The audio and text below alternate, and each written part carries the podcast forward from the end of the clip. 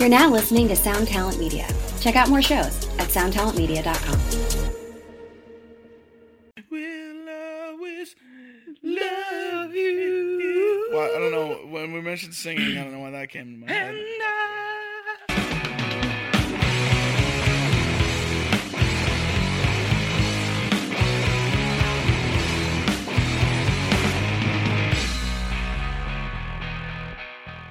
Hi, I'm Ryan. And I'm Daniel. And I'm Blake. And you're listening to the sixty Cycle Hum Podcast. tone mob dot com podcast. The you're listening show about you, gu- guitar tone and the people trying, behind sal- it. Salvage. The gu- to- okay. Salvage and, and here with us t- today. Is that a thing? Do you uh, have a podcast? Okay, okay. All right. We're we're sitting down here, Daniel Tyack, Blake Weiland from Tone Mob Podcast. This is going to be kind of... Uh, hey, guys.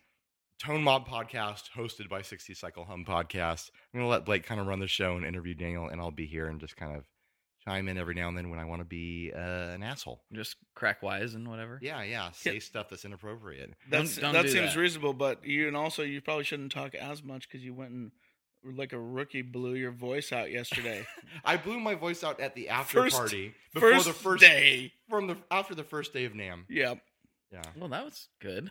Oh man, I know. Dude, this is a morning a morning cast. It is. I, I feel I'm used to evening casting. Uh huh. I'm actually, also used to doing it with my cell phone, which is a different thing. Yeah. I actually grabbed a beer because I thought we were doing a sixty Cycle Hum podcast. um, and I figured it's eleven a.m. somewhere. Mm-hmm. You well, know, so it's like, isn't it like eleven a.m. here? What time? I think it's like ten. It's ten. There's a big clock on the wall. Close enough. Yeah. And it's a coffee stout, so it's... Yeah, it's for breakfast. It's for breakfast. So it works out for everyone. It's a light breakfast beer. But now that we're on... I'll only drink it when Ryan's talking. How's that? sixty Cycle Hum. He's laughing. I think that, that'll make sense. I think, like, logistically, that makes sense. I think so, too. Yeah, okay. Totally. So I guess I could just start it off... Well, normally I start off with the question of how your day is going, but I kind of know how your day is going. Yeah, Why don't you tell the listener how your day is going? How's my day going? Well, I drove here. You did? Ryan cooked a, a lush breakfast. How'd you like that toast? Wait, you're talking. Ryan made us delicious things like toast and totally forgot to get butter. We ate dry toast. I like Sorry. It was kind of like, like you didn't say anything about it, and I was like, oh, maybe he likes it like this. You guys put butter on... Toasted bread, and I was like, uh, I was like, am I? I'm, like, it's a California I'm, I'm, thing. I'm a guest here. I'm not gonna, I'm not gonna step on toes. And the no, Ryan you, totally just forgot the. We butter. Only put avocado on toast, and they're not in season. So, oh, avocado! Ew, okay. Welcome to California. on, on, oh man, at, at you summer know, solstice, then we can use coconut oil. How's California treating you? uh, well, it's it's um different. So my Uber driver uh, on the way here drove through like where she wasn't supposed to drive through, like it was clearly coned off for construction. But she's like, "Oh, I thought you meant Compton."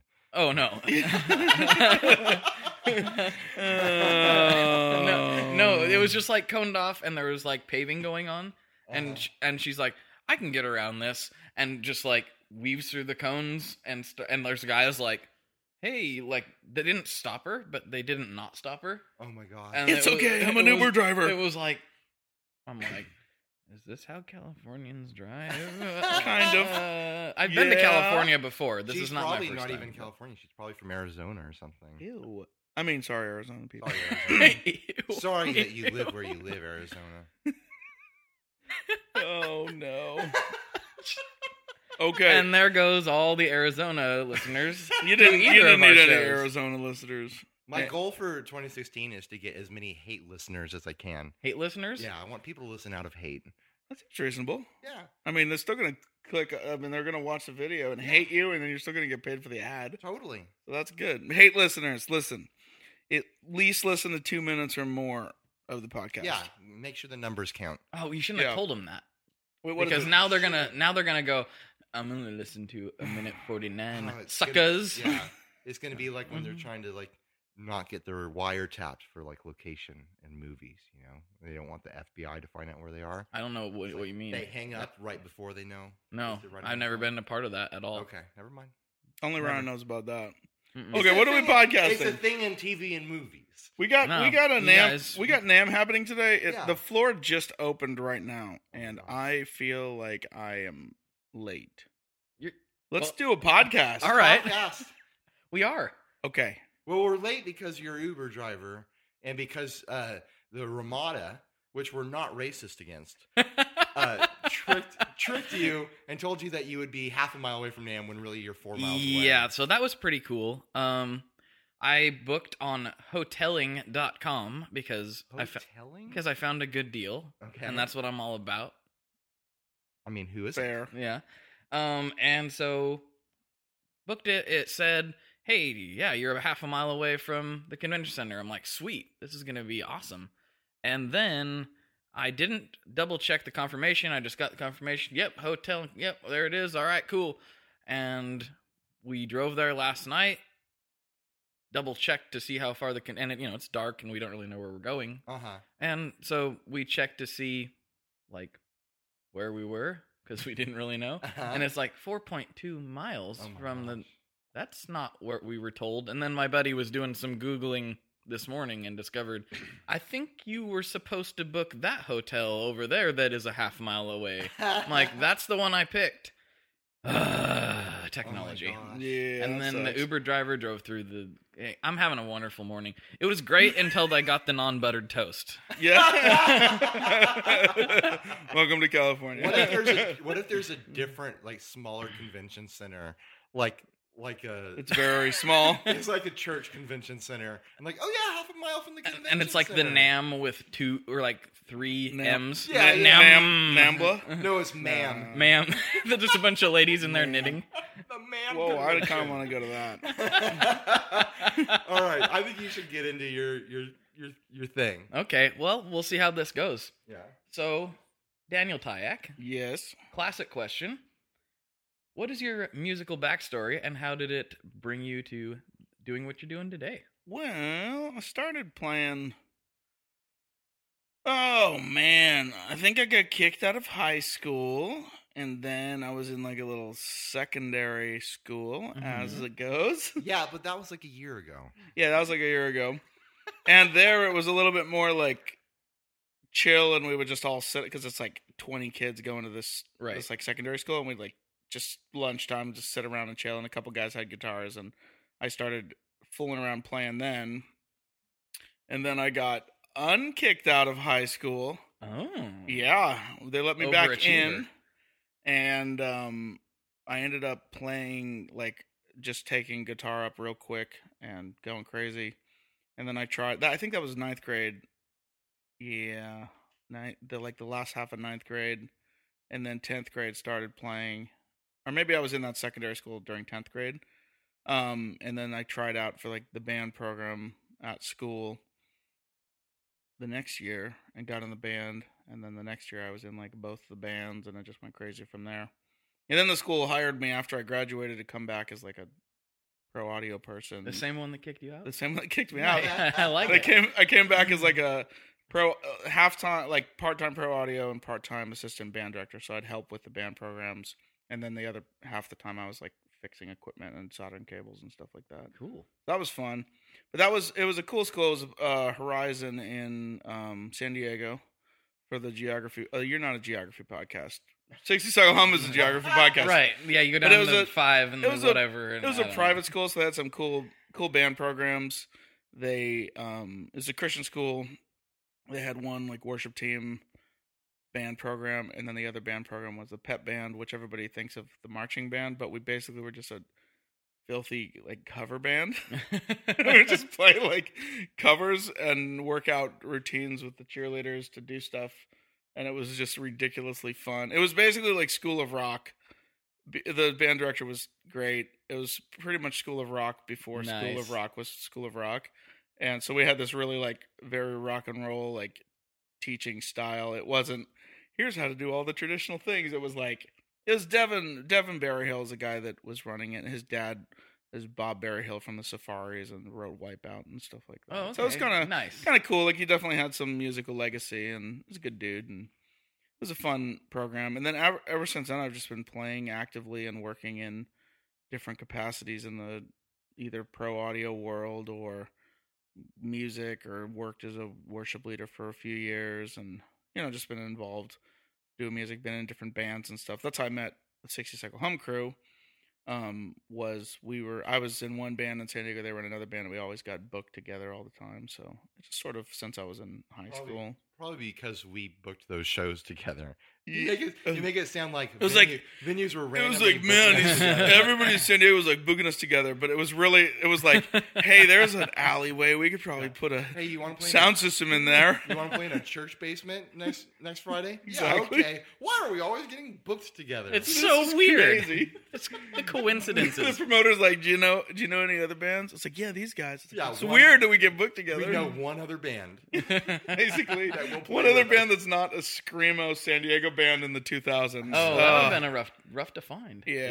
yeah. I mean, anywhere, not just San Diego. Dude, in the whole world. The, we were pretty much the only rock and roll bands in San Diego at the time. Everybody else was like hardcore and or screamo, yeah. and it was annoying. Hairstyle bands. Hairstyle bands. Hairstyle bands. There was a lot of stylish hair. There was, they have, not like this, though. No. I don't know if this has style. It's more, the style of my hair is I've just given up on life, and I'm like, whatever. It works for you. So, okay. It works for you. And with all the uh, recent high and tight hipster haircuts, it, right. it makes me happy to just be a long-haired hippie. Yeah, it just feels good. Yeah, yeah. I like it. I, I'm down. I can get behind that. Mm-hmm. All right. So what are the origins of Salvage, and how did that start? Because all this stuff sort of sounds unrelated until... Salvage yeah. was an accident. Um, it was unplanned. Oh, but we love it anyway. Yeah. So I was doing, I was, I was working a, um, who's the dad? I was running a, uh, yeah, who's the father? I don't know who the father is. we were running a, I was running a, um, freelance like marketing and design company. Uh, I would just work with small businesses around town, um, and help them through all their like marketing stuff and anything from s- social media profiles to website building to graphic design stuff. So uh, just trying to serve like little little businesses that have no capacity to hire like a big marketing team. Gotcha. I found I could do most of the things pretty well, and so I just worked as a freelance consultant doing that for for a few years, um and kind of it's sort of morphed and changed. And I had one big client who was actually a gal that owns a tanning salon, um which is hilarious because I was doing all this work like that was like my number one client was a tanning salon, and it's, I'm just like this redneck. You know what I mean? So yeah. It was great. But they rednecks we, need tans too. We had a great time. They were such good people to work with. Danielle you had a great tan during that time. I had a pretty. I tried. I got. I went tanning a couple did you times. Just, but did you like leave your shirt on so it could preserve your redneckness? Dude, no. Listen to me. I was. I was. I wore for the first time. Just I went intentionally like multiple times in a row, mm-hmm. and I snuck a Speedo in there, and I wore a Speedo every single time. Yeah. Just so I could get a reaction out of my wife one day, like, what in the hell? Like, where was this tan line? Where are these tan lines coming from? What are you doing? That was like my only goal. Oh, I saw geez. My wife would see my tan, Speedo tan lines one day and be like, what is going on? Anyway...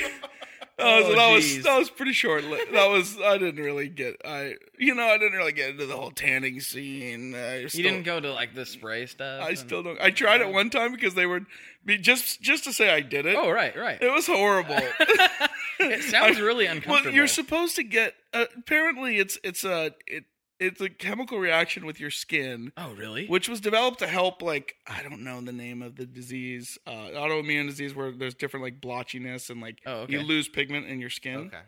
Um, it was the stuff in the spray tan was developed to help like be a, a cover up almost to like mask right. that and blend it in. Mm-hmm. And then they're like, oh, we can spray this all over rich girls and they can be nice and Orange. orangey. Prom's coming up. Yeah. So unless here's the thing.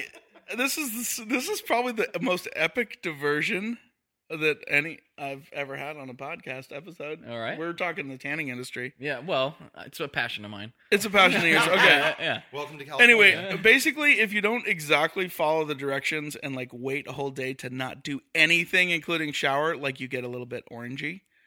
And uh, like you have to, you basically you have to leave this crap on your skin for an entire like twenty-four hours, and not like move, and not shower, and not wear any like tight fitting clothes. So I was like, well, the tight fitting clothes. I literally impossible. went, I went yeah. spearfishing the next day. Like I was like, I can't, I can't, I'm not not going spearfishing. It was like good season, so we like went out and we're like in the water, and I, my legs were just like so like, like Oompa orange. Oompa orange. It was hilarious. It was the most amazing thing. Anyway, so. I would. I was doing a lot of work for the tanning salon. I didn't really care for tanning, but they were really nice people. But you tried it, and you they gave paid it the old well, college try. And they put they had me on retainer, so I always got like the same pay, and I would just help them and do whatever. Mm-hmm. So that was really nice. Anyway, the owner was pretty ambitious. She was she was working with some investors, and they were planning on starting a big chain of salons. It was at the same time she was about having her second kid. Long story short, um, I dropped all my other clients. Because she was like, hey, you're working for this full time. Um, you're going to take care of everything for this whole chain. That while she was, she took two months off um, when she was like about to have her second kid and then afterwards. Mm-hmm. Um, and I was just on retainer, just waiting for work. Like, hey, you want me to do anything? I'd check in with her. She's like, no, just hang. And I'd do a little bit here and there. You know, she's like, can you go to the salon and change these signs or whatever, you know? Right. Was, but it was barely any work, and I was just waiting for the big thing to come through, mm-hmm. um, and still getting paid. So I was, I had two months off basically, yeah, which was cool.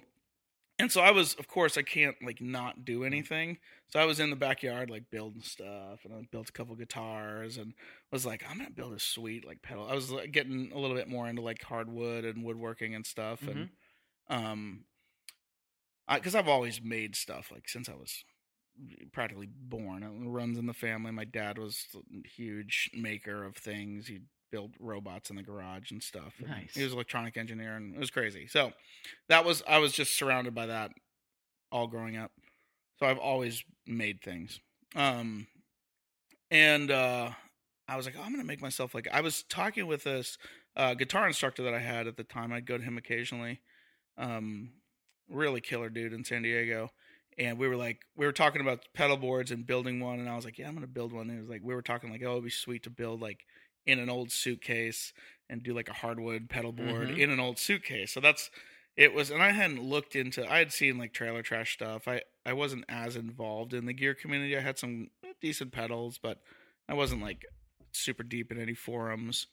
So I'd make myself a hardwood board. I went to the hardwood place, found some stuff, and And uh, I was doing some research and and um, looking around, and I found I kind of had an idea in my head, like oh, I could make a few, I could make a few of these, and like maybe sell them on the side for gear money. This other thing's gonna come through, and it's right. looking good. And so I, I I made six, and because I was in the web world and the design world, I just made a quick website and you know one day threw everything together, and I made six boards and I put them up for sale.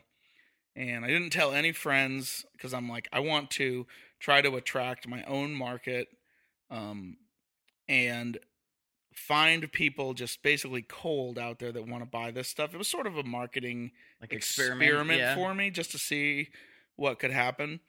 Um, and sure enough, at the end of like the first week, I had like one hundred fans on the Facebook page, and I hadn't sold anything. And then it was just right at the beginning of the second week, I sold the first one.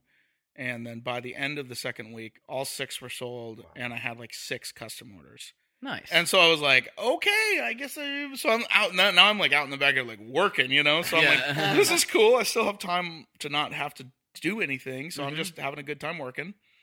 And I, I was building like crazy and like figuring out where to order parts. And I was kind of brainstorming that, that design. Um, I had, I kind of had a similar design, the fold out design that we do. Oh, right. Um, in my head since ninety-six or so. Like when, when I was, I had like a picture in my head of like, this would be rad to have like a fold off case, you know, sort of thing. Mm-hmm. And cause nobody was making it at the time. And then S K B did something kind of similar later on. And I was like, yeah, that was kind of what I was thinking, but not, nobody ever really did it. And then in doing more research, I found, um, it was just classic cause I found Hellwig, right. Uh, pedal boards, which make beautiful stuff. He's a great builder. Um, and, I found his stuff and I was like, damn it, this guy stole my idea. It was funny because it was it was luckily it was it was enough. It was very similar how the board went in, but he uses the like the snap latch system, and he right. didn't. I was totally thinking this butterfly latch, like lock it in. Mm-hmm. So it was just funny um, experiencing that, like having someone take your idea, but they were already had implemented it for like a year, you know. Right. What I mean? So it was. I was like, dang, you know. So I I I tried to after seeing that stuff, I was like. Okay, I'm gonna I'm gonna try to do my own thing and try to make it. And that's actually, you know how everybody now has those like switches on the side of the pedal board with mm-hmm. the I A C jack. I was trying to be as just intentionally because obviously the Hellwig dude and I had very similar thought processes, how like our aesthetics and things. Right. And I was like, I don't want to steal this guy's stuff. Like that would be jacked up. Right. Stealing mm-hmm. stealing another yeah. man's art and. Uh, so I very intentionally like put a switch. I found a switch that would work on the side, and I did the switch on the side, and I used electro sockets because I like those. So I'd just done a couple Tele builds, and I had a couple, and I was like, okay, cool. I'll use these electro sockets instead of this. He uses like the speaker cup jacks, and I tried to like, you know, there's only so many things you can change about the function functional sure. shape of a board, right? Um, so I did everything I could to change the aesthetics, and um. He, I, I went, he was doing pretty much exclusively Tolex wraps and stuff. And I, so I was like, I'm going to just stick with hardwoods and, and do that and tweed. And, you know, I just tried everything I could to separate yourself, separate myself. Yeah. And that's sort of how our look and style got developed. And it was just out of the, out of the desire to not copy somebody. You know what I mean? Because mm-hmm. you're a good dude. I try to be a good dude, and I and no I matter resp- what people on the internet say. I, nah, I'm, yeah, whatever. Who cares? It's the freaking internet. Um, so I, uh, that's basically that's so that all that stuff was being developed, like that design, in that two months that I had off, and because I pretty much got right to work on things as soon as I had time off. I was like, well, I got to do something, so I was like, there we go. Got through. Yeah. I was like building a gu- couple guitars at the same time. As I was building pedal boards. It was sort of a bunch of projects all at once. It all sort of happened at the same time. Um, and uh, sure enough, I, I had a bunch of orders, and I found myself, like, working pretty hard, like, out in the backyard, like, doing doing some stuff, like, actually, like, trying to keep up. And sure enough, it was, like, two months after I had the initial time off, Danielle had her kid and and took that month off after after to just, you know, be with a kid and have some, have some maternity leave. And she, in that time, it was, you know, the, the media always loves to like pick on the tanning salons every, you know, year or so. They, the big thing comes out, right. new study, and everybody hates on them, and then it goes away, and then they come back. And it's just a good like media cycle for people to get them to get views. Are tanning salons making your daughter pregnant? Yeah, exactly. Yeah, totally. And so, So Tune Danielle, in at five to find out. Poor Danielle, who owns this great tanning salon and employs like twenty people, and it's totally awesome operation, ends up um, watching all the news when she's home because she's not actually doing anything productive. Well, she's raising a child, which is productive, but not right. in terms of work. So she's seeing news, and she just got pissed at the industry, and she's like, screw this industry. I'm doing something different. Oh, so wow. she started like... She ended up, we talked about it. She's like, I think I'm going to do these Phoenix Suites, which is this big like franchise thing. And it's not tanning related. It's just hair and nails related. So or, I think I've seen that before. And, uh, but it's like a franchise turnkey thing that doesn't need all the marketing. She's like, so I don't know how much I'm going to need you. She's like, I really want you to do stuff. But I'm like, you know, it's, it's cool. Like I'm kind of doing this pedal board thing. I mean, maybe I'll just give that a shot for a little while. And so I had this really unintentional career change from doing the marketing thing to building stuff, and it was it was I wasn't planning on it starting. It just by fluke happened, right? And I ran with it, and and because there was a good demand for it, and then I had to figure out how to actually run a business and like that, and actually how to make a product acceptable um when the standard out there was stuff that's like three times as cheap. Right. Wow. You know what I mean? Like mm-hmm. to try to develop enough of a market to actually make these boutique um, pedal boards acceptable. Cause that wasn't a thing before. It was a very, very, very niche thing. Like, like Hellwig had been doing it for a couple of years, but you know, he's mm-hmm. still like, I, no, I don't, I don't know what his situation is. He seems really small operation. Um, and he's got some crazy year-long wait. So wow. Oh, wow. Yeah, people hit us up. I, I have people, even to this day, I just refuse to copy stuff. People hit us up, and they'll send us pictures of Hellwig things, and like, can you make it with a switch like this and a thing like this? And it's like, no, I, I'm not going to do that. That's a that's a Hellwig thing. Right. And they're like, well, you could just do, it's a custom order. And it's like, or like, you just don't want to wait a year to get a board, right? Mm-hmm. And yeah. uh, they're, they're like, well, yeah, but I want this. And it's like, and then they get really pissed off. Like, mm-hmm. I had a guy, t- after telling him, like, no, I'm not going to do something from somebody else. Like, mm-hmm. you can order a salvage rig or you can order a Hellwig rig, but I'm not going to build you a Hellwig rig. Right. Um, and this guy, the last one, got so pissed off. It was hilarious. He's like, you can go play yourself and blah, blah, blah. You're such a... Wow. What, he was just, I don't even remember, pretentious piece of shit. You know, and I, right. like this ranty-ass email. Did that change your mind and then you worked with him? You did? No. no? I, you know what I did? I did my, I just did what I always do. I just did my own thing. You said, you said, thanks. He got on a motorcycle and went, rode into the sunset. Basically, the hair, my hair flowing. So this is kind of unrelated, and we're gonna go on a side, but that reminds me of the one of the craziest things I've heard lately uh, on the Luthierist podcast. Uh huh. Um, Paul Roney was talking about he had a dealer get in touch with him. Uh huh. He didn't about building. I'm sorry. I got, uh, I'm sorry, Daniel. Uh, sorry, listeners, I saw, listeners. Daniel I saw there was a camera watching me. D- Daniel froze in, in the camera, and, and he he looks. There are three cameras watching you. Right super now. Happy about it right now. Okay, okay. Make this one a long cut, Adam. So okay, I'm done. I'm sorry. So, I'm sorry. So Paul gets uh, uh, this dealer is interested in having him do a, a guitar or two for him or whatever. I don't know the details, but he said. He's like, yeah, sure. What, like, what do you, what are you thinking? What model do you want? And he's looking at um, some of the. Paul's done what he calls covers in the past, where he just like basically did clones of old things, sure, like he'll do a Strat style or a Telly style, or something right? Like which he doesn't really do anymore. Um, and he just has it on there to be like, look what I can do. Right. So this guy emails him and says, I want you to build this guitar. Uh, a cover of this guitar. Right. That guitar was a uh, Cole Glide. Oh, okay. And, and Paul's like, are you serious right now? Like, you want me to build a Cole Glide for you? Why don't you go to Cole and have him build a glide yeah, for you? Kidding. And he's he's like, that's my friend. First of all, I'm not going to do that. Like, yeah, it was uh-huh. like, wow, that is insane. That's yeah. Cool. Yeah. Dude, and, people... That kind of, that entire thing in the industry, and, and I know it was a dealer. That was what the crazy thing was. Oh, that's extra lame. Yeah.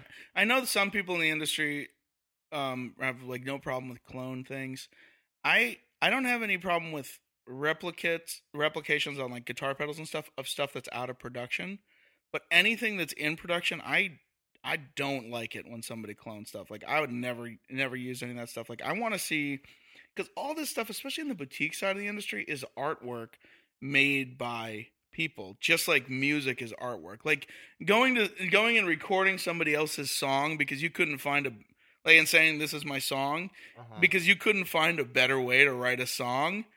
Like that's absolutely unacceptable. But for some reason, in an art form of aesthetics meets functionality, in what is pretty much what all gear is, um. having people just blatantly rip other people off may, pisses me off. Yeah. And it pisses me off when people do it to me. Um, I, I don't, I strongly oppose any doing it to anybody else. Like if somebody's even done something similar to what I'm doing, um, and used something before me, like I don't touch it. I, I I'm like, no, nope, I, it's gone. Like I'm not, I'm right, not that right. dude, you know, it's off the table now.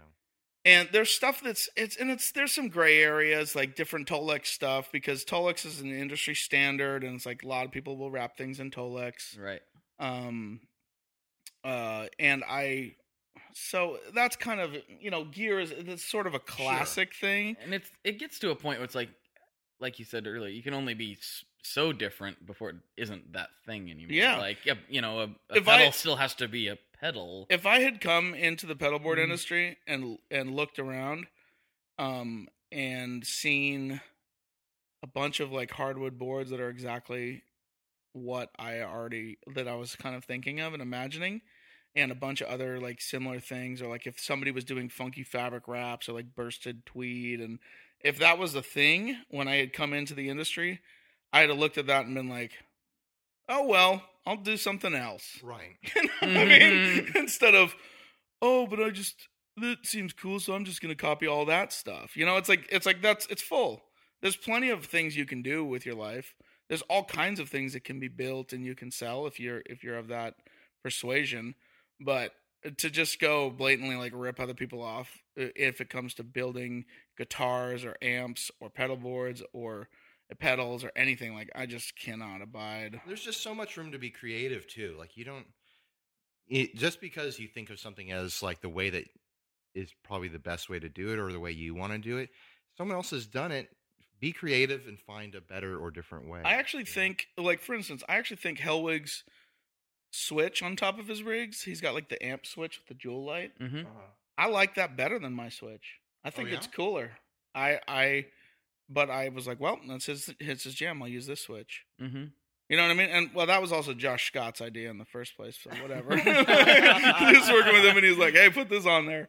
So put a bird on it or something like that. So anyway, but that's an example of what I, you know, how I answer that question. I used something that I, I consider to be, I mean, it's not inferior, but I just, I think that jewel light and the top switch has a little bit more mojo and it's kind of cool. I like that little top strip. It's, it looks cool. It's cool. It's a great design. And I respect him for doing that. And I wish him all the best. Nice. You know what I mean?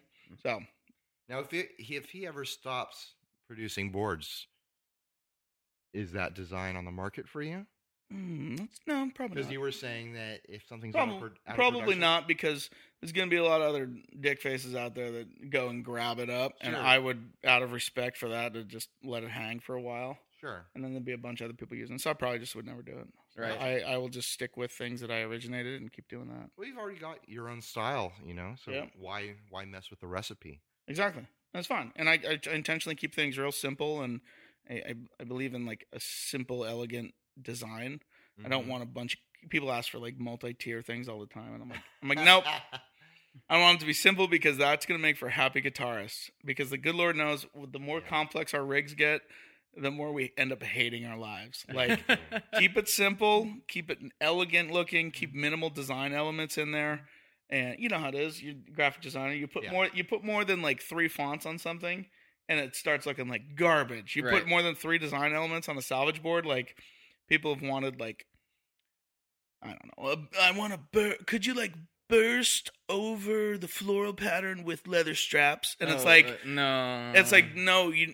Those, all three of those things are cool in and of themselves. Right. And they will look horrible if you mix them all together. That you know was, what I mean? Like, it, it looks just, good in your head as you're thinking of it because all those are cool things. All those are cool individual things, right. But when you combine too many design elements, so everything I do is very intentionally, like, sleek and, and, and simple. And the the beauty of it is in, in the elegance. I mean, I guess for lack of a better word, I guess I should probably say something tougher sounding than elegant, burly. Everything's in the, the beauty's in the burliness.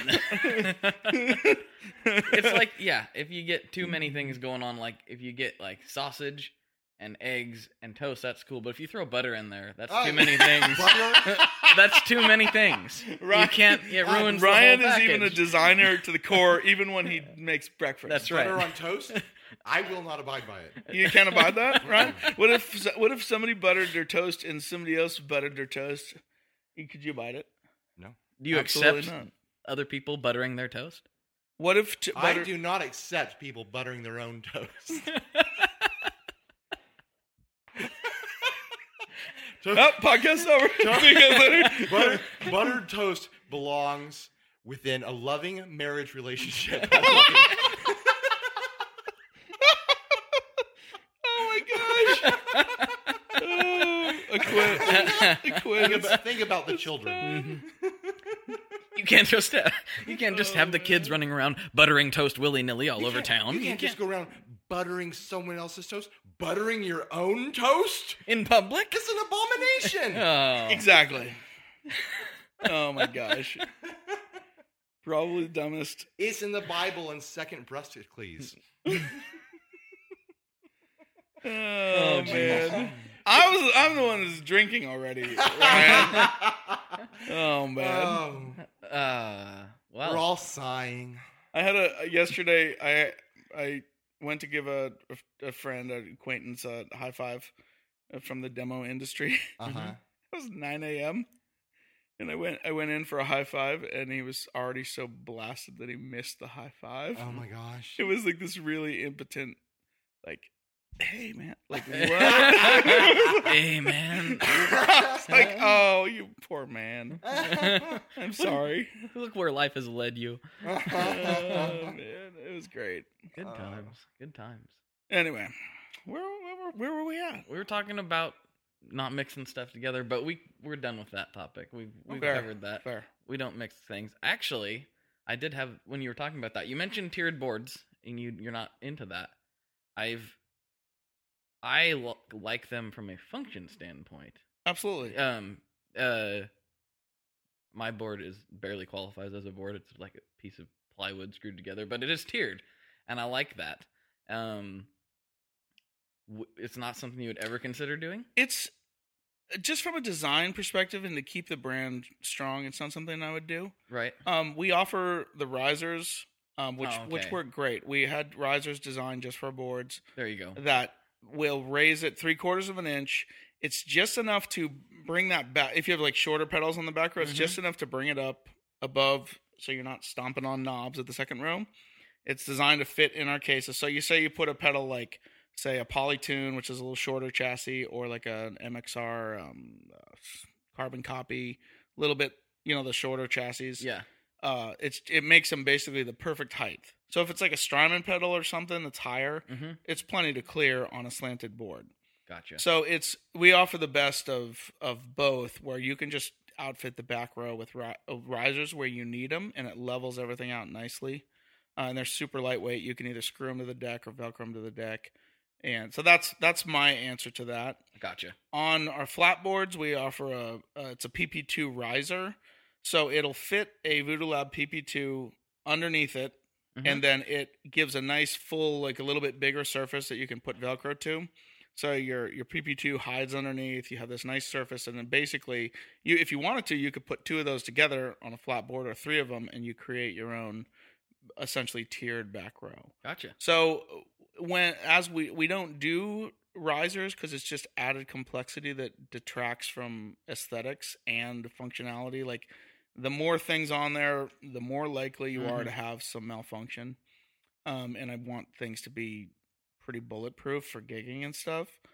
Um, so that's what that's our answer to the riser situation or the uh, the tiered situation. Gotcha. Is it's totally possible to manipulate one of our boards to be very similar to a tiered situation, um, and still be very comfortable to use while still looking really good. Gotcha. So that's kind of how we roll with that. I like it. Good answer. So if you're uh, mm-hmm. if you've got a competing pedal board company and you want to do something that salvage, I'm going to tell them to do salvage isn't doing, I'm going to tell them to do two tiers. Yeah, do three tiers. Three tiers. Fine woodworking. Just like salvage, but do just make like it stack it. They like, absolutely listen. Look at look Babel. At me, Adam. Are you looking at me with the camera? You're looking at me. All of you other companies should totally do multiple tiered boards. It'll be the best business move for you at the time. And Daniel's never going to compete with you. Not going to touch it. Yeah, because we have awesome risers that are actually lighter and. Well, don't more, give away more flexible, sh- but whatever. whatever. Giving away so many secrets. I don't care. Everybody copies it anyway. Like whatever. I'm just gonna out. I'm just gonna outbuild them. So I don't care. Uh, so. Good times. Good times. All right. Another good classic question. What does your current rig look like when you go play out? If you ever get the time. Hmm. I play. I play usually every every week. Um. I play. We do home church stuff, and then I'll usually play out two times a week at different churches. Um, I do that because I like the church. Mm-hmm. I enjoy doing stuff in the church, and I like playing music, so it works out. Nice. Um, but they, I there's a few bigger, a few bigger churches in San Diego that hire, just basically I'm just a guitar whore, and I sell myself. to play guitar. And they're like, we'll pay you good money to come play. And I'm like, mm, okay. So I do that as part of like to supplement, because I, I still I I've I'm pretty aggressive on the the um, pushing business to the next level. So I've operated with myself on a pretty lean payroll budget. Like there's guys in my shop that make more money than I do. Well, I heard you talking so, about it before. You're like a hundred air. I'm a hundred air, bro. Yeah, and, so I, yeah. I very intentionally like keep it minimal um, to help to build the business at this point still. Um, and I just don't take very much at all out of, out of the company. Um, and just so I can keep the business growing and growing and getting bigger and, and doing better. Um, and then I supplement that on the side, uh, with playing music on the weekends. Um, some and then shreddery, some shreddery. Mm-hmm. And, uh, I, I, uh, I kind of got locked into a couple places where now I'm like, they're like good friends. And mm-hmm. it's like, I don't want to just like abandon them, even if I could, you know what I mean? So yeah. It's like, I don't know. I like these guys. I love playing with them. A couple of the bands are just ridiculously good. Like uh, there's not even a need for rehearsal. We could just all show up and just kill it and mm-hmm. nobody know the difference. Nice. But we still do a rehearsal. It's like an hour. It's like everybody shows up. It's like, oh, okay, uh, here we go. Here's our token rehearsal just to say we did it because we're getting paid. Right. Oh, see you later. Nice. So, you know, so it's like, but they're all good friends, and I and I hate to like just be like, ah, I don't really need to do this anymore. You, you guys are like, go find somebody else. So, right. You know, so I keep doing that, and I enjoy those playing with those guys. It's good time. So cool. Anyway, so what's your rig look like for those? Oh, for those. Sorry, you're you're focused, dude. I I forgot. I thought we were on a sixty Cycle Hum episode, and I and so I I just instantly sidetracked and derailed it. Well, let me answer the question I wanted you to ask. Yeah, yeah. Daniel, I don't even know how we got there. I'll have to listen back and see how that see how that rabbit trailed. Because I, I slid the the. A lot of guys, when I ask that question, they're like, I don't even have time to play. I don't know what my rig looks like. So I've been sliding in the, if you get time, on the tail end of that okay, question. That's, and that's you were how like, it... And you were like, yeah, I got time. Let me tell you about how much time I got to play. Yeah, zoom, yeah, yeah. zoom, zoom, zoom. If you, Ryan, have you noticed how much more organized he is, his brain is well, than yours? He has, the, he has the same questions every episode.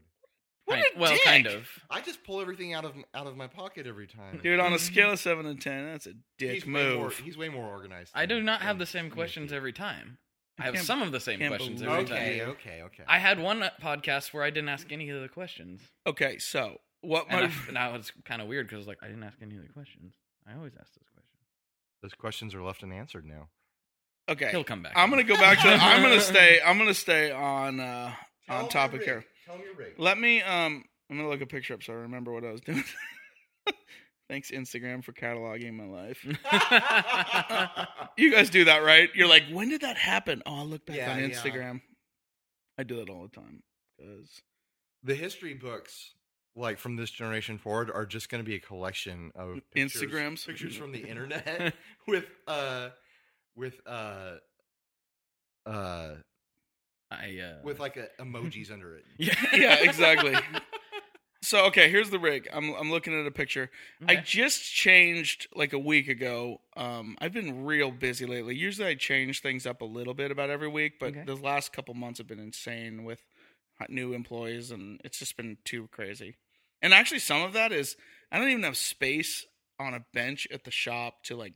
Change a few pedals around. Like it's that crowded and busy. Right. So some of it's just function. Like I don't have time to mess with it. Mm-hmm. And I also really like to spend time with my family and my kids. So I try to get out of the shop and go home and mm-hmm. be there for like dinner and bedtime and stuff like that. So, um, for, for the whole couple months, probably, oh, I don't know, December and February or January. Well, no, maybe it was November, December-ish was just a busy time with holidays, so I didn't change it. Mm-hmm. So I ran with, um, and this is fairly common. Um, it looks like I was going, I believe, into Palisades, into, and I love that Believe. Anybody that knows me knows that that's on my board often. That's a love pedal, like weird green ringer kind of thing. Right. Believe, Palisades, uh, J H S Kilt, Um, Fearfield Circuitry, Randy's Revenge. Um, so that's kind of the drive and weird section, um, which you got to have a weird section. Yeah. And then it goes volume pedal. That one's a J H S um, Ernie Ball, buffered, modded Ernie Ball uh, with the uh, Polytune Mini out. And then it looks like I'm going into the um, Ibanez Swell flange. It's a ten series. I think it's the, I don't remember the model number on it. Um, it's a really funky old eighties flanger, and nice. It just does weird, cool things. And then I was going into the um, Ibanez... Uh, Modulation Delay? I can't remember the model of that. Modulation Delay three. So that one is another really odd thing from Ibanez, their old old ten series. Mm-hmm. And Josh Scott's the one that got me introduced to that series, and I freaking love him. Nice. So he's got the entire collection minus one pedal that there was only like one hundred of them made, and they were all given to employees of Ibanez in the eighties, so they're just not available anywhere. So he's on the prowl, though. He's on the prowl. If anybody will find it, he'll he'll just buy it or trade all of his clones for it. Oh my god! So all of his clones, and I think he has like thirteen clones. No, it's ridiculous. Yeah, he posted a picture a while back, and it was like you couldn't you couldn't fill the picture with it. Josh gets on he gets Nothing on kicks. Mm-hmm. Remember when he bought all the D D fives? Yeah, and everybody was like, was like, what? Wait, why is, what's Josh doing? Why is he buying all the D D fives? What's J H S gonna do? He wanted D D fives. He, was just... It was literally just a joke. He was just screwing with everybody. He just bought everybody's D D fives as like just to mess with people. I love that. That's and I, I freaking, I, it's like my, it's like my L A Metal collection. It doesn't oh, wow. actually mean anything. It's an okay pedal. It sounds fine enough to play, and mm-hmm. it's just, it's, it looks like RoboCop, and it says it says L A Metal, so I buy them right. if ever I can find one under fifty dollars. Hey, we did a demo of it, so. and uh, and a lot of our our audience really. Really liked it's it. Not a bad pedal at all. It's a really solid pedal. I should have never told you guys until I had like forty of them. I know. How many uh, do you have right now? Like nine? I have seven or eight. Yeah. So I'm working on That's it. It's interesting because I just, it just kind of dawned on me. I don't have multiple of the same anything. You probably shouldn't. It's probably a sign of insanity. no, I, oh, if you keep doing the same thing I, over and over again. Like keep buying right? the same pedal, hoping it'll be a little better. yeah, that's yeah, that's a bad thing. So anyway, with that that rig continues to the Strymon Dig. And then the Strymon Flint. So I got plenty of dirt. I, I find that the um, good coverage there. The kilt is a very nice dynamic drive. Um, if you set it on some lower settings, yeah. So you can you can back your volume off on your guitar just a teeny bit and play a little lighter, and you almost have a clean tone. But it's this interesting clean. T- okay, so you know how when you roll your volume back, it, especially if you have crappy tone caps, it loses a little bit of the highs. Mm-hmm. Well, the kilt keeps maintains all of those and stays nice and bright. So you can get this really interesting chimey, where there's this hint of dirt, like sizzle in the back of it. Mm-hmm. So you play light, like fingerpick stuff, and you get this really cool, like chimey, sizzly mm-hmm.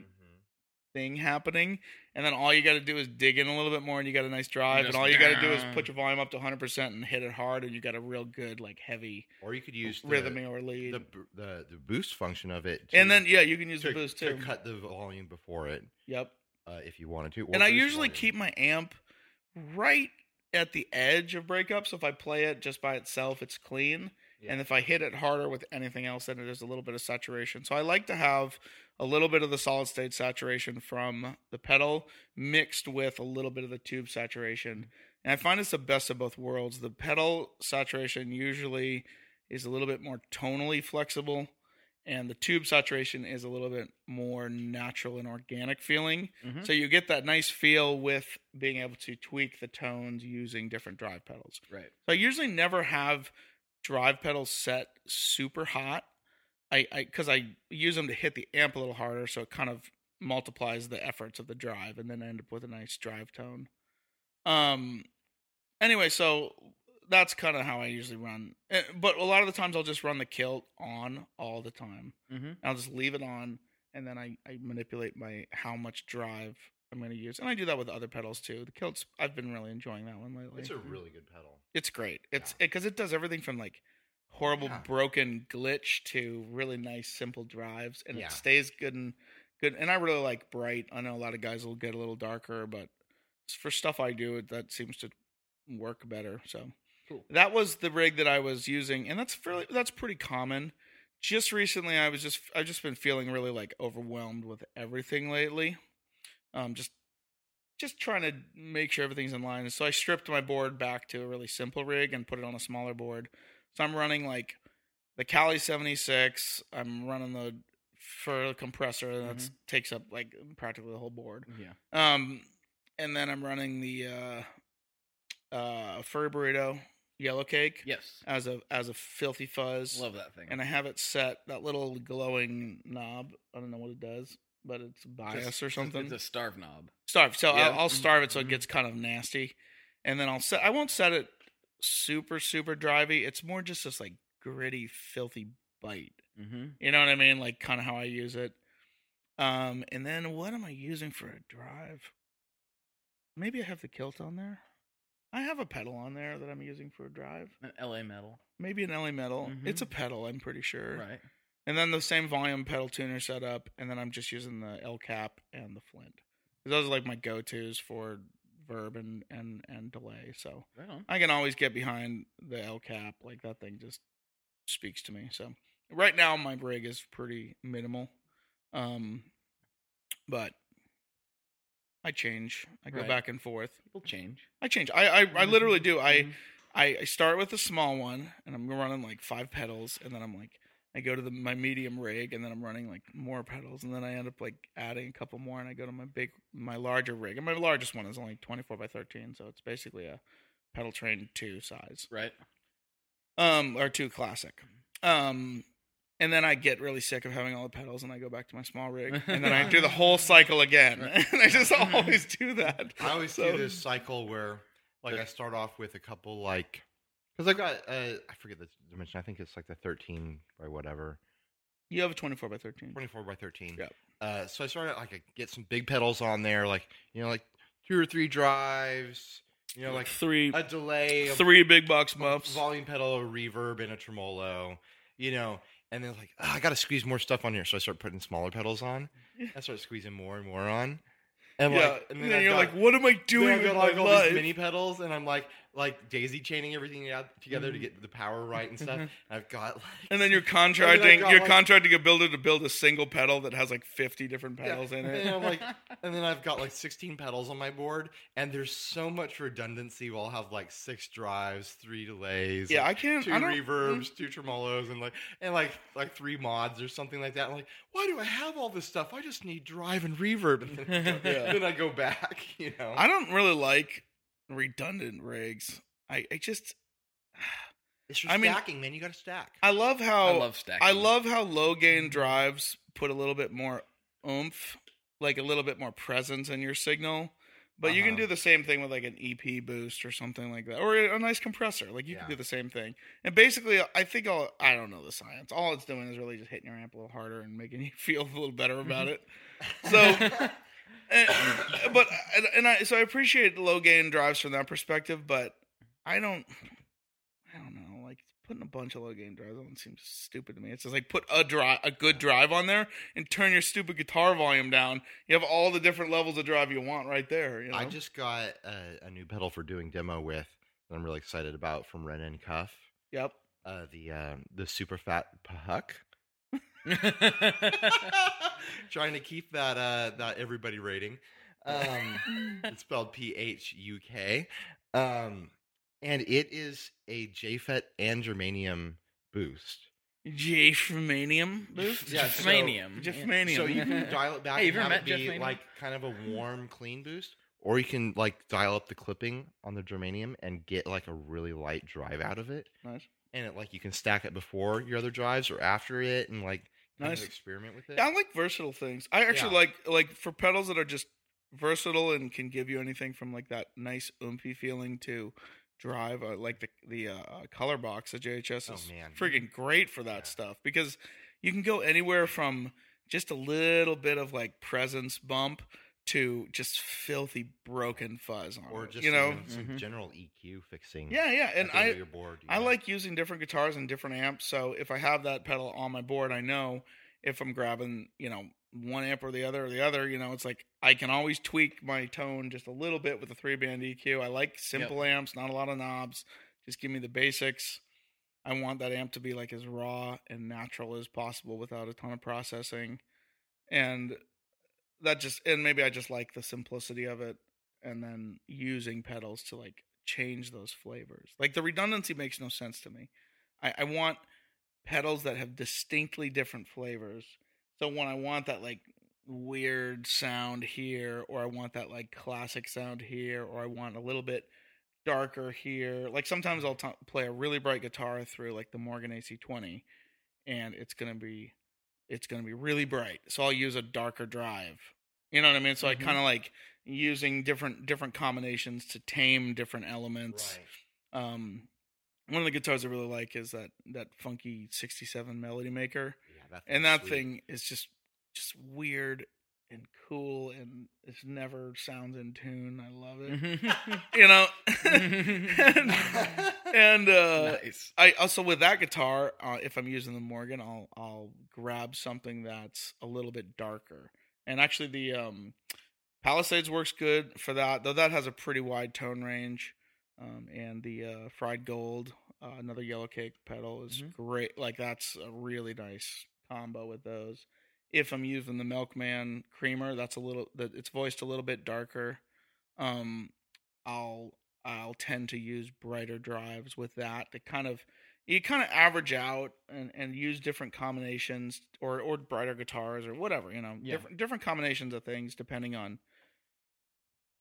I don't know my mood and what amp I wanted to play or what guitar I wanted to play. Or sometimes I'm like, I really just want to put this drive on the board, and I switch it, and then I'm like, mm, that drive works really good with this pedal. And then I'm like, okay, I'll switch that.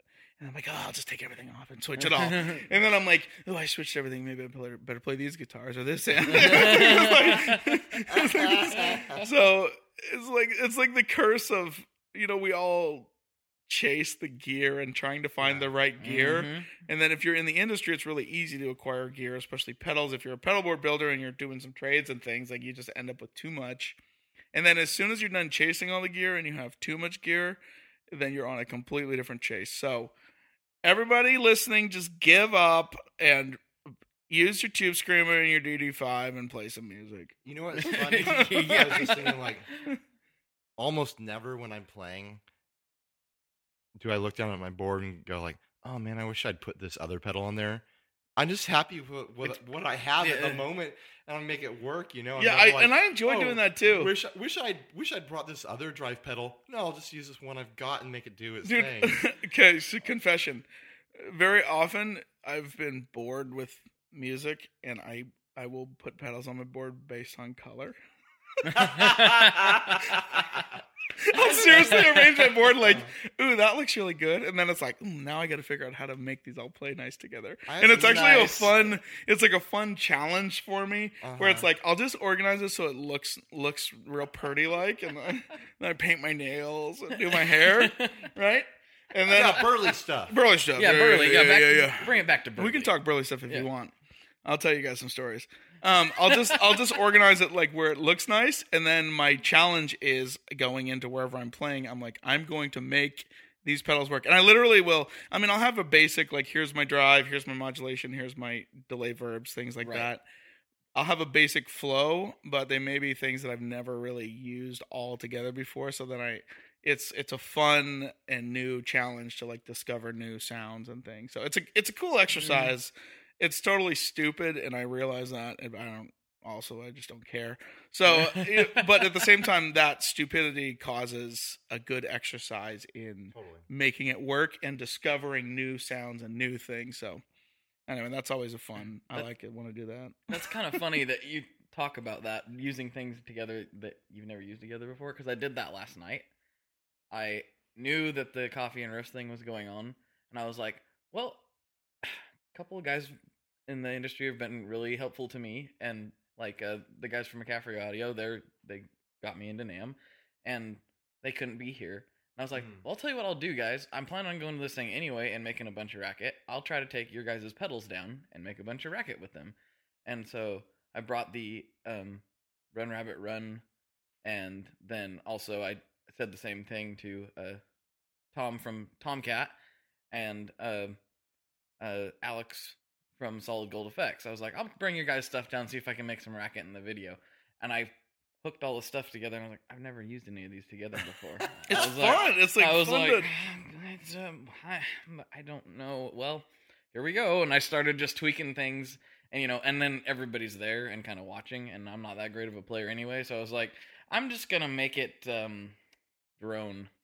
So turn all the things up. Yeah, so here we go. And so this turned into this weird uh, kind of uh, phasey mess, and uh, hopefully it made it in the video. I haven't. I don't know. It was, oh, no. It was well, they probably bad. Didn't edit it yet because everybody's having a hangover. We're, we're I don't know how they're going to edit that thing together. I'm going to be super impressed. We're they're at, impressed we're at an hour now, so you should probably wrap this up. Are we at the hour? Um, but real quick, how sweet was that party last night? That was rad. That was really sweet. Old Blood Noise and mm-hmm. others hosted this party at a uh, home brew supply store where you buy the stuff to make your own beer.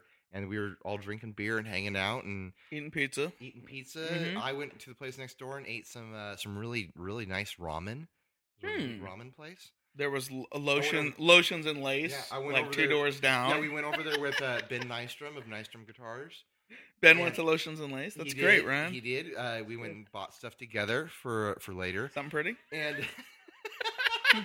You organized and, uh, your outfit by pretty, and you figured just, out how to make it work? There was right. just so many people there that we had already seen at NAMM and hadn't seen at NAMM yet, and it was just – these little after parties are so great.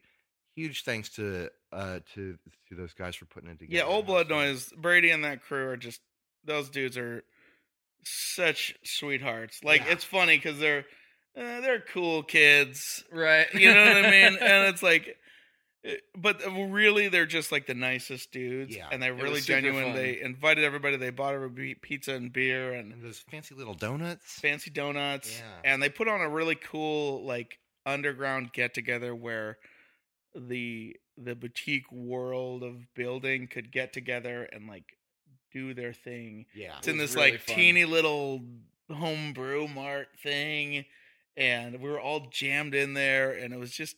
We're all sitting on bags of grain and stuff like that, you know? Cool. It was awesome. It was so fun. I had so yeah. much fun. Yeah. Really cool. We flew in and went drove right there. Nice. Oh, man. Nice. Like, we, yeah, it was, we were like, well, I don't really know how this is going to go, but we drove directly there. Yep. So, uh, uh, one of the listeners and uh, uh, now now a good friend, uh, Jim, he runs the at Rambling Six Strings uh, mm-hmm. Instagram page. He picked us up from the airport, and he's a super cool dude. And so, big shout out to him for yeah, thanks, driving Jim. Us around last yeah. night. Yeah, he's a good dude. He yeah. said he bought a salvage board a while back. Uh, yeah, I believe he yeah. did, which is cool. Yeah, uh, yeah that, we that met. makes him a really cool guy, right? That yeah, makes instantly. him extra cool. Yeah. And he, extra cool. Extra, extra cool. All right, so let's uh, let's wrap this up. Uh, this has been Tone Mob Podcast, or it's been the sixty Cycle. It's been the Salvage Cycle. Hosted, mob hosted, cast. Hosted by sixty Cycle Hum. I hope you guys made it to the end and you enjoyed it. Uh, we had one person left on Periscope when I went over there. Nice. Hey, one person oh, on Periscope. Yeah. Uh, so now we're gonna go back over to NAMM and, and experience it on Heck yeah. uh, on this Friday. And you and I, we're going to go interview Paul Reed Smith. Woohoo! Later today at one o'clock, I think is the time. Sounds good. And. Uh, You guys will see that up later, too. All right, guys. Let's well, do it. Adios. Later. All right, folks. That does it for this week's episode, and it almost does it for the extra NAMM goodies that I got while I was down there. Um, there is one more little bit, and that is I will be putting the audio out for the Paul Reed Smith interview uh, very, very soon. And... if you can't quite wait for that, head on over to sixty Cycle Hum's YouTube channel and subscribe while you're at it. And you can watch the video and see our beautiful faces and see Paul and all the, the glory that is on the YouTubes, as the kids call them these days. So yeah, uh, I do want to leave you with one more thing. I've had a couple people email and request because I do talk about my band. Um, fairly often, and so yeah, I'm gonna give you guys a track. Why not? Give it a listen. Um, so this track is my favorite on the record, and it is called Chin to Chest, and some of you may have heard it already. I've kind of talked about it here and there, and it was on SoundCloud for a little while. But uh, yeah, here you go. I'll sprinkle these uh, in once in a while at the end of various episodes, so enjoy Chin to Chest by my band, Anchor Ashore.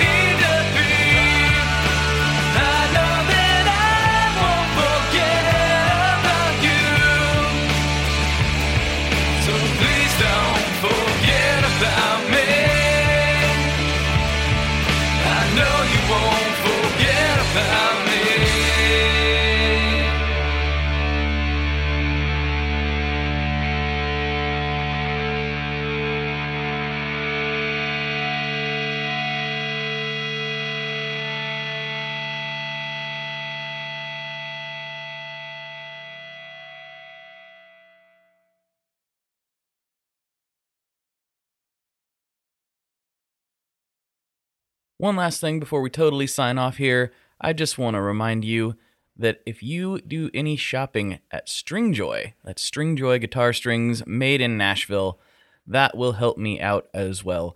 As I've said for years, I'm heavily involved in that company, and I really do think they're making the best products on the market. So if you would like to try custom strings, go to tonemob.com slash stringjoy and check them out today. I seriously, seriously, seriously love what the team down there is doing. I help them out with all kinds of things, and by you supporting them, you are also supporting me as well. And hey, you need some strings, so why not get some custom strings just for your guitar and playing style? Again, the link for that is tonemob.com slash stringjoy, and that will take you right to their website, and you can do all your shopping through there, and that will help everyone involved out. So thank you very much. Talk to you next time. We are brought to you by the wonderful folks at Gun Street Wiring Shop. Yes, Gun Street Wiring Shop. I've talked about them before. I used to say based out of Bend, Oregon, but guess what? Sean moved to my neck of the woods. Sean's in Portland. Sean is awesome and has helped me with a bunch of stuff lately. And if you have wiring needs for your guitar, he can help you too. If you want to get weird with it, he can get weird. If you just need to spruce things up a little bit, there's your guy. He takes all the guesswork out of doing your guitar wiring, and he makes it simple, and his customer service is top-notch, and I can't say enough good things about Gun Street as a company. I really respect Sean and what he's all about, and the product is top-notch. I've got three different guitars that now have Gun Street harnesses in them, and I could not be happier. So go to gun street wiring shop dot com and check them out.